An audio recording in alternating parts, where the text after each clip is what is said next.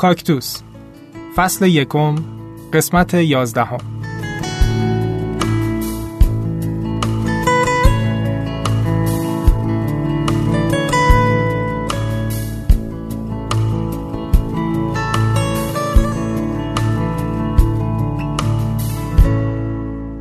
از هفته آینده ما یک رویدادی رو با همراهی و حمایت بزرگترین انجمنهای فعال در حوزه افراد دارای معلولیت ایران داریم برگزار می‌کنیم به اسم از کودکی. خیلی نمی‌خوام الان وارد جزئیات ماجرا بشم به خاطر اینکه وقت در واقع محتوای اصلی پادکست گرفته میشه ولی یه توضیح مختصر فقط بدم که توی رویداد از کودکی ما دو تا هدف رو داریم دنبال می‌کنیم. هدف اولمون اینه که می‌خوایم به جامعه این رو بگیم و جا بندازیم که افراد دارای معلولیت باید از کودکی توی اجتماع باشن و هدف دوممون هم اینه که می‌خوایم این موضوع رو به یک سری از کسایی که توی جشنواره به هر شکلی شرکت می‌کنن گوشزد کنیم و آموزش بدیم که افراد غیر معلول باید از کودکی یاد بگیرن که چطور با افراد دارای معلولیت تعامل بکنن برخورد بکنن و کنار همدیگه زندگی آروم و مسالمت آمیزی داشته باشن حکم ها و مدالامو برای گرفتن یه وام 25 میلیونی به استانداری استان فارس بردم ولی به هم وام ندادن. می‌خواستم باهاش تجهیزاتی که برای این رشته نیاز داشتم رو بخرم. آخرشم مجبور شدم برم اصفهان و به جای شیراز برای اونا مدال بیارم. اینا حرفای همون دختریه که امسال توی جاکارتا پرچمدار تیم ملی ما بود. ساره جوانمردی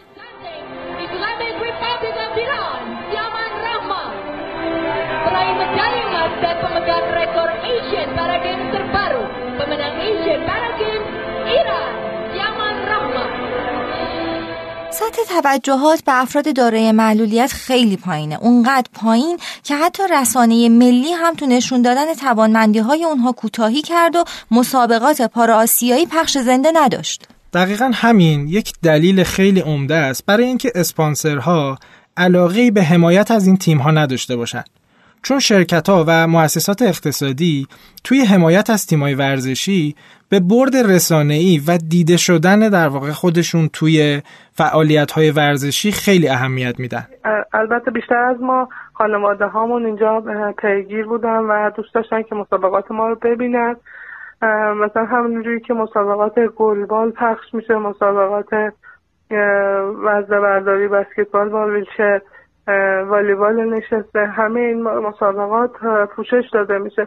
ولی مسابقات انفرادی متاسفانه برای بانوان هیچ پوشش دهی نداره و پخش نمیشه. حالا امیدوارم که مسئولین در این باره هم یه چاره بیندیشن بازی های پاراسیایی رویداد ورزشیه که چهار سال یه بار بین ورزشکاران دارای معلولیت برگزار میشه. اولین دوره این بازی ها سال 2010 توی شهر گوانگژو چین بود. الناز دارابیان 35 سالشه و توی استان البرز زندگی می‌کنه.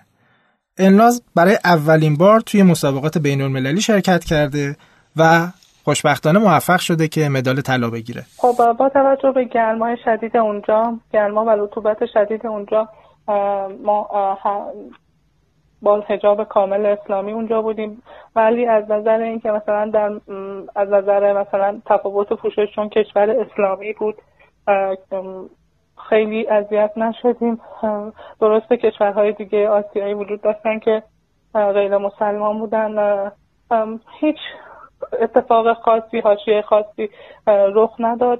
ولی همه و همه تیم با هجاب کامل اسلامی با پوشش کامل و لباس های کاملی که خود فدراسیون به ما داده بودن با هجاب کامل همه به صورت یک رنگ و یک باشه حضور داشتیم. و حتی به همین دلیل به خاطر گرمای زیاد هوا از سمت فدراسیون هدیه‌ای به خانم ها برای هجابشون در نظر گرفته شد که این خیلی برای همه خانم ها ارزشمند بود که این سختی دیده شد از طرف فدراسیون و کمیته ملی پارالمپیک که جادار ازش تشکر کنیم. فوتبال ما با افراد غیر معلول فرق داره ولی یه زمین اختصاصی واسه تمرین نداریم و خیلی از افراد دارای معلولیت که دوست دارن به سمت فوتبال بیان بیشترشون از ورزش و مسابقات بیزارن. واقعا وقتی به ماجرا آدم فکر می‌کنه قشنگ حسرت می‌خوره. این همه ما افراد دارای معلولیتی داریم که به ورزش علاقه مندن و انقدر پشت کار دارن که می‌تونن خیلی راحت قهرمان های ملی ما باشن برامون توی دنیا افتخار آفرینی بکنن. ولی ما از کمترین امکانات هم براشون در واقع مزایقه می‌کنیم. In round four. 1496's best to date. Lying in second place behind Fu Jinhan of China with that championship record with the opening throw of 15 meters 30 F-35, so it's the most affected coordination impairment. The standing throwers should put them up into medal contention, definitely. Keep them there. Oh, he loves it!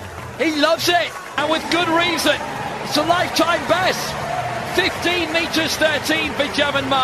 اینکه چی شد؟ بعد 16 سال دولت ها به این فکر افتادن که مسابقات آسیایی می‌تونه یه پارا آسیایی هم داشته باشه خودش جای بحث داره.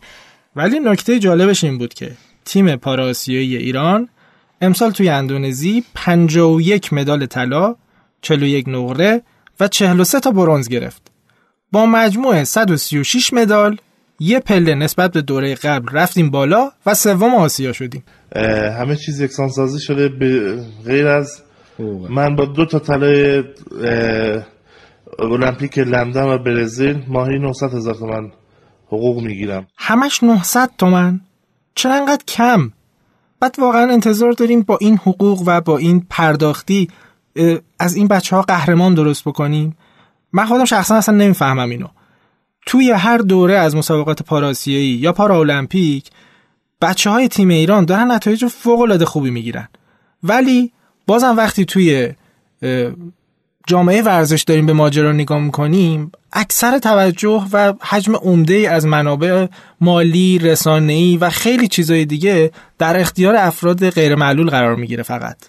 ژال فرامرزیان معاونت مالی و پشتیبانی وزارت ورزش اعلام کرده مجموع پاداش اهدایی به مدالآوران بازی های آسیایی و پاراسیایی 2018 حدود 27 هزار سکه بهار آزادی پیش بینی شده البته 1316 تاش مال پاراسیایی که وزارت ورزش نمی‌تونه فعلا این بودجه رو تامین کنه و ورزشکارای دارای معلولیت و غیر معلول مجبورن صبر کنن تا سال 98 که لایحه بودجه دوباره تصویب بشه. اونا میگن میشه ما هم میگیم میشه. شما هم فکر کنین میشه.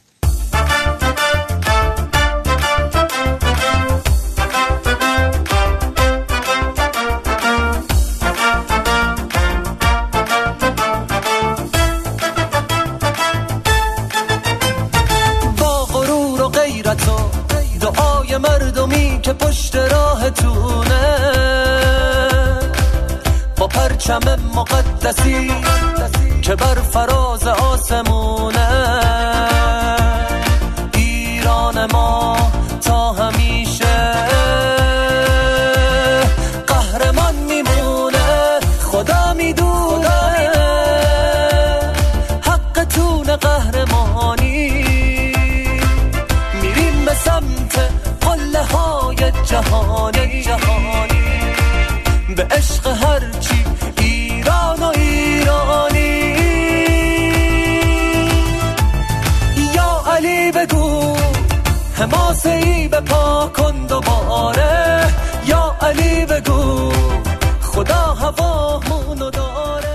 حامد امیری قهرمان پارالمپیک اینچون دنیا و دارنده مدال برنز پاراسیایی توی رشته پرتاب وزنه با گلایه کردن از خدمات هواپیمایی لورستان به جانبازان و معلولین گفته ما نمی‌تونیم با هواپیما این ورون ور بریم.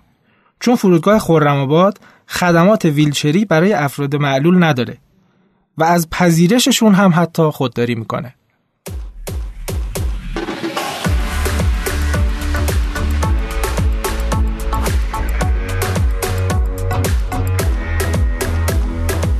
اولین سالی که خانم ایرانی در مسابقات پاراسیای قضاوت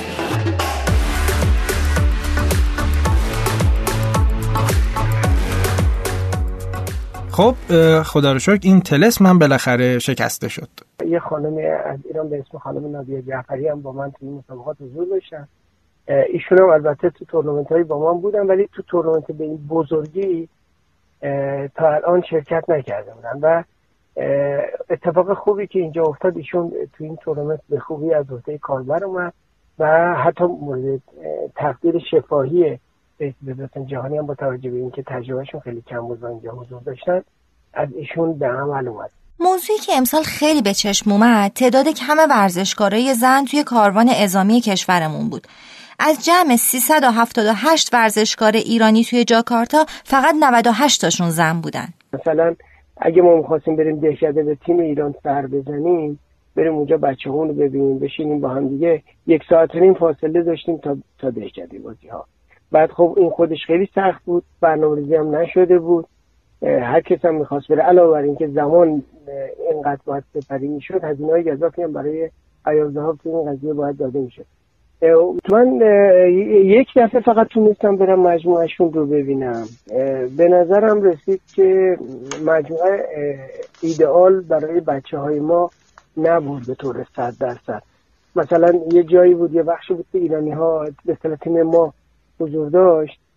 اگر از وسط دهکده می‌خواستیم بریم اونجا حداقل پنجاه تا پله داشت برن بالا. باید حتما یه مسیر رو دور می‌زدن تا بچه ها می‌رفتن که بتونن طبقه از اون طرف تردد کنن.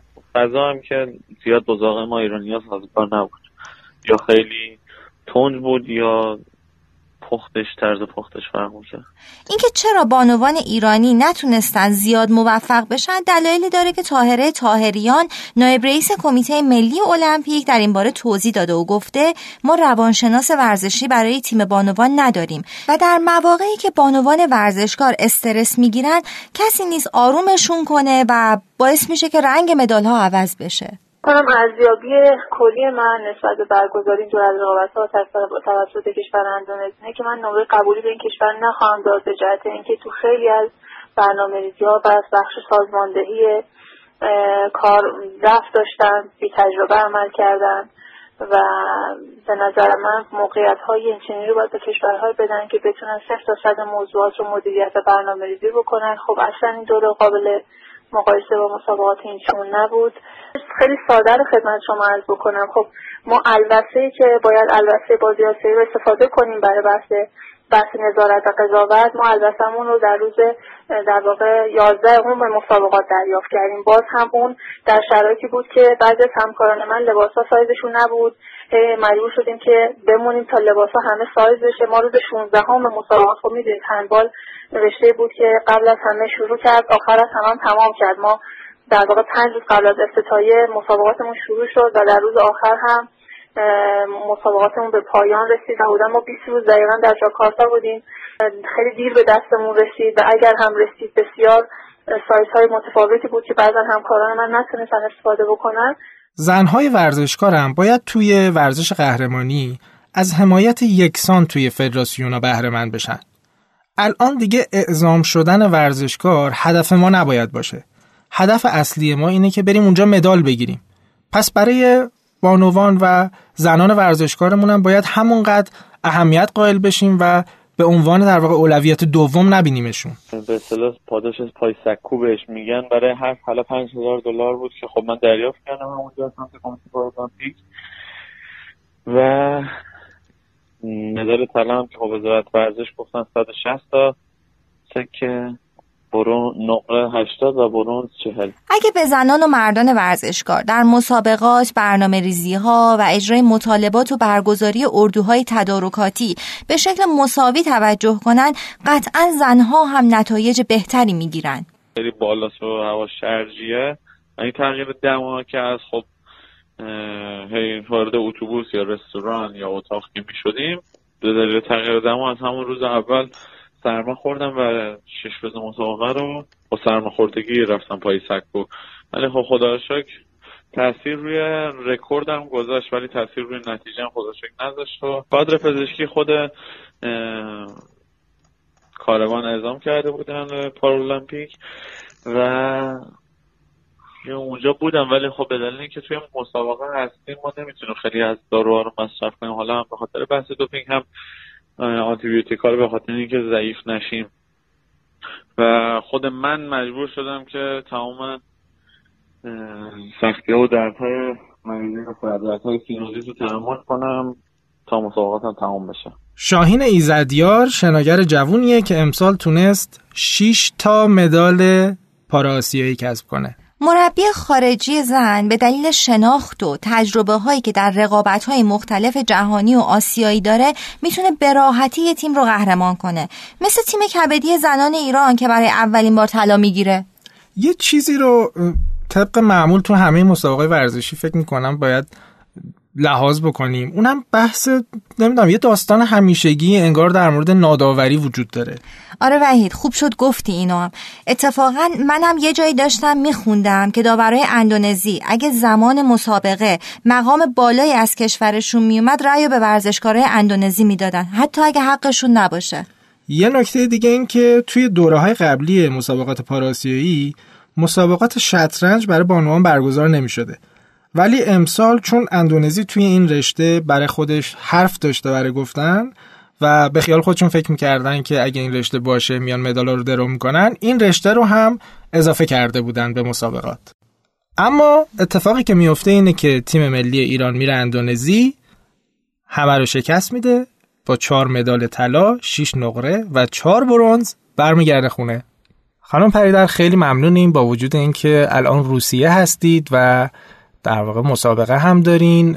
سرتونم می‌دونم خیلی شلوغه. قبول کردید و ما می‌تونیم در واقع باتون صحبت بکنیم و در خدمتتون باشیم. لطفا یه مقدار خودتون معرفی کنین و از سابقه ورزشیتون برامون بگین. این چجوری شد که اصلا به تیم پاراسیایی به عنوان مربی اضافه شدین؟ با عرض سلام من شادی پیدر هستم اولین استاد بزرگ شطرنج زنان جهان در ایران و مربی تیم ملی نوجوانان و جوانان و همینطور مربی تیم ملی نابینایان و کمبینایان کشورمون در مسابقات پاراسیایی جاکارتا. من شطرنج از هفت سالگی شروع کردم نه سالگی وارد تیم ملی بزرگسالان شدم یازده سالگی استاد فدراسیون جهانی شطرنج شدم چهارده سالگی اولین استاد بین المللی شدم 16 سالگی قهرمان نوجوانان آسیا شدم. 18 سالگی به عنوان اولین استاد بزرگ شطرنج زنان جهان در ایران رسیدم.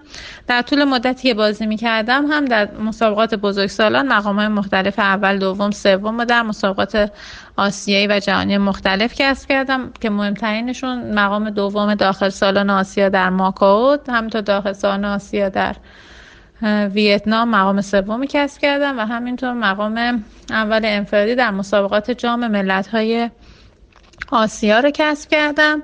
و مدال های مختلفی که توی دوران بازیگری داشتم. بعد از اون به عنوان اولین مربیگری بین المللی شطرنج در قسمت بانوان دست پیدا کردم و به عنوان مربی تیم ملی بانوان یک سال و بعد از اون مربی تیم ملی جوانان نوجوانان از سال 2011 تا الان مشغول به کار هستم و همینطور در حال حاضر نایب رئیس فدراسیون شطرنج هستم. و در آخر مسابقات هم که مسابقات جاکارتا بود به همراه تیم ملی نابینان کمبینایان مربی تیم ملی این عزیزان بود یه مقدارم از مسابقات امسال جاکارتا برامون بگین شرایط چجوری بود؟ کلا مسابقات چجوری برگزار شد؟ مسابقات پاراسیایی جاکارتا خب پیش بینی اولیه که کمیته پارالمپیک ایران کرده بود برای رشته شطرنج سه تا مدال در نظر گرفته بود که خوشبختانه بچه ما واقعا شاهکار کردن و در نهایت موفق شدن. چهار مدال طلا، شش مدال نقره و چهار مدال برونز کسب کنن که از این چهارده تا مدال یازده مدالش رو مخصوصا دخترای ما کسب کردن و واقعا شاهکار کردن. کار کردن با افراد نابینا و کمبینا سخت نیست براتون؟ خب من قبلا با بچه های نابینا کمبینا کار کرده بودم ولی خب توی این مسابقات واقعا تجربه بینظیر بود انسان های بسیار مهربان پرتلاش و با پشتکار و خوشقلب و همینطور قدرشناس بودن که واقعا برای من تجربه خیلی خوبی بعد از اینکه وارد تیم پاراسیایی شدین نظرتون نسبت به قبلش چه تفاوتی کرد نسبت به افراد دارای معلولیت؟ خب تجربه خیلی خوب بود. مخصوصا نتیجه که بچه ها گرفتن واقعا باعث خوشحالی من شد. چند نفر خانم داشتیم امسال توی مسابقات؟ توی ما متشکل از 6 تا خانم بود. سه نفر توی قسمت B2 و B3 رقابت می‌کردن و سه تا از بازیکنامون هم توی قسمت B1 رقابت می‌کردن.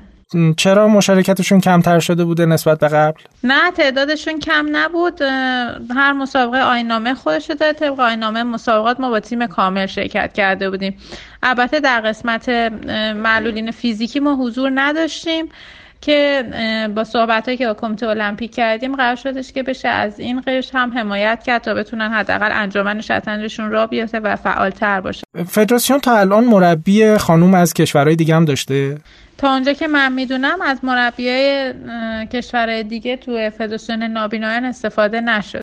فدراسیون شطرنج از مربیای کشورهای دیگه استفاده کردم از مربی خانم تا حالا استفاده نکردیم. یک گله که من از همه دوستان ورزشکار شنیدم این بود که صدا و سیما مسابقات رو پخش نکرد. این برای شما و ورزشکارا و اعضای تیم باعث ناراحتی شده بود؟ البته که صدا و سیما توی مراسم اختتامیه ما حضور نداشت و این واقعا ناراحت کننده بود و این گله هستش که من همیشه کردم و می‌کنم بابت اینکه این مراسم با تجربه 14 مدالی که رشته شطرنج کسب کرد واقعا ارزش ثبت کردن اون لحظات رو داشت و هیچ وقت این زمان بر نمیگرده. البته من خودم با موبایلم یه سری فیلمایی گرفتم ولی خب واقعا جای گله داره که چرا صدا و سیما توی مراسم اختتامیه نبود. قبلا هم تیم شطرنج بانوان مقام آورده بودن و اینکه امسال چی شد که این مقام خوب تونستین کسب بکنین؟ خب ما بچه هامون مدال آسیای جهانی سال قبلم کسب کرده بودن اما این اولین باری بود که شطرنج در مسابقات پارا آسیایی حضور داشت و با تجربه اینکه قبلا سه تا مدال برای شطرنج اونم برونز پیش بینی کرده بودن این تعداد مدال و این خوشرنگی مدال ها واقعا بی‌نظیر بود و امیدوارم که باز هم فرصت این پیش بیاد که در رشته شطرنج قهرمانای ما افتخار آفرینی کنن. من این رو شنیده بودم که اندونزی چون خودش توی شطرنج قوی بوده این رشته رو امسال اضافه کرده بودن. خب بچه اندونزی توی گروه بی یک هم تو گروه خانوما هم تو گروه آقایون واقعا قوی بودن و این نشون دهنده اینه که خیلی تمرین کرده بودن. ولی اینطوری نبود که از قبل ما پیش بینی می‌کردیم که واقعا اندونزی جزء قوی ها هستن. معمولا بازیکنهای هند جزء کشورهای اصلی هستن که رقیب ما به حساب می و اینکه ما انقدر خوب رقابت کردیم اونا چه واکنشی نشون دادن به سطح کیفی بچه های ما؟ راستش به نتیجه ما همه واکنش نشون دادن. یعنی هم بچه های فدراسیون شطرنج هم فدراسیون جانبازان معلولین هم کمیته پارا المپیک همه هم مسئولین اونجا مسئولین اینجا بازیکنهای اونجا. واقعا درخشش بی‌نظیری داشتن بچه‌ها که تحسین برانگیز شما تجربه مربیگری برای افراد غیر معلول رو خیلی خیلی بیشتر دارین. به نظر مربیگری برای افراد دارای معلولیت و افراد غیر معلول چه تفاوتی رو هم داره؟ خب من از قبل می‌دونستم که اینا واقعا بچه دوست داشتنی و مهربونی هستن ولی خب یکی از چیزایی که ویژگی بارزی که من اینجا متوجه شدم شوکگذار بودنشونه. یه چیز جالب بر من این بودش که وقتی که خب به حال من تا تو مسابقات پارا, پارا مسابقاتی که معلولین هستن حضور نداشتم. و چیزی که جالب بود کسایی که معلول فیزیکی بودن یعنی بچههایی که برو ویلچر بودن یا اینکه داره معلولیت بودن اونا خدا رو شکر می‌کردن و می‌گفتن که خب بابت اینکه دارن می‌بینن. مثلا وقتی میمدن کنار هم قرار می‌گرفتن. و جالب بچه های نابینا هم خدا رو شکر می‌کردن به خاطر اینکه خدا بهشون سلامتی و پا داده که بتونن راه برن و به فعالیتاشون برسن. و هر دو قش برای من جالب بود که شکرگزار خدا بودن. و این درسیه که خب خیلی از ماها باید بگیریم توی زندگیمون و شکرگزار نعمتهایی باشیم که خدا بهمون داده. به نظرت مربیگری برای افراد دارای معلولیت و افراد غیر معلول چه تفاوتی و هم داره؟ خب بستگی داره. توی شطرنج خب اونایی که نابینا کمبینا هستن یه ذره تمریناتشون متفاوته ولی بقیه افراد که داره حالت معلولیت فیزیکی داشته باشن نه فرقی نداره تمریناتشون با شطرنج بازای دیگه. و هر کدوم تمرینای خاص خودشونو داره و خب مسلما اونایی که دارن توی نابینان کمینا کام کنن بیشتر روی محاسبه و تمرینات ذهنی باید تمرکزشون بیشتر باشه. بعد دوست داری که بازم با افراد داره معلولیت کار بکنی؟ به نظر من این افراد هیچ فرقی با مردم عادی ندارن و فقط امیدوارم امیدوارم که مسئولین ما یه فکری به حال امکاناتی که در اختیارشون قرار داده میشه باشن و هم از لحاظ شهروندی حقوق شهروندی امکانات شهری یعنی من فکر می‌کنم برعکسه. باید یعنی امکانات دو برابری در اختیارشون باشه. نه این امکاناتی که در حال حاضر هست سختی هایی که دارن از لحاظ ترددشون اسکانشون امکاناتشون و همه شرایط که امیدوارم که واقعا قدردان این بچه ها باشن. زحمتی که اینا می‌کشن واقعا غیر قابل چجوری بگم اندازه گیری است و واقعا باید قدردانشون باشیم بابت اینکه با این همه سختی تلاش می‌کنن و با انگیزه هستن و برای اسم ایران میجنگن. من افتخار می‌کنم اگه بازم بتونم کنار این بچه ها باشم تا بتونم کمک انجام بدم برای اینکه اسم کشورمون بازم توی میادین مختلف سر زبون ها بیفته و باعث افتخار و غرور همه ایرانی ها بشه. من یه توضیحی هم اینجا بدم. طبق قوانین سازمان جهانی ورزش های نابینایان کلاس B1 به افراد نابینایی میگن که نور رو اصلا نمی‌تونن ببینن و توانایی تشخیص شکل دست رو توی هر فاصله و هر جهتی ندارن. کلاس B2 به افرادی میگن که میدون دیدشون از 5 درجه کمتر باشه. و اما آخرین کلاس از لحاظ رتبه بندی کلاس B3 که به افرادی میگن که میدون دیدشون از 5 درجه بیشتره ولی از 20 درجه کمتره. در واقع باید بگیم همه کلاس بندی ها بر اساس معاینه هر دو چشمه و همه ورزشکارا باید وسیله کمکی مثل لنز و چیزای دیگر رو توی زمان کلاس بندی استفاده کنن. اگه حتی توی مسابقه هم از اونا نخون استفاده بکنن. یا علی بگو حماسه به پا کن دوباره یا علی بگو خدا هوامونو داره. قهرمان ایرانی. رقیب شو به زانو در میاره. ممنون که بازم همراه ما بودید و باز هم دوباره ممنون از شما که همیشه دارید ما رو دنبال می‌کنین و با نظرهای دلگرم کنندتون، راهنماییاتون و پیشنهاداتون باعث میشین که کاکتوس روز به روز بهتر بشه. ما رو توی کانالمون در شنوتو به آدرس شنوتو.com cactuscast و تمام اپلیکیشن های پادکست خان می‌تونید دنبال بکنید. توی شنوتو اگه عضو بشید می‌تونید قسمت های مختلف رو حتی دانلود هم بکنید. و نکته آخر این که هشتگ از کودکی بدون هیچ فاصله بدون هیچ آندرلاینی رو توی شبکه های اجتماعی مثل اینستاگرام و توییتر دنبال کنید اتفاقای خیلی جذابی قراره بیفته اونجا.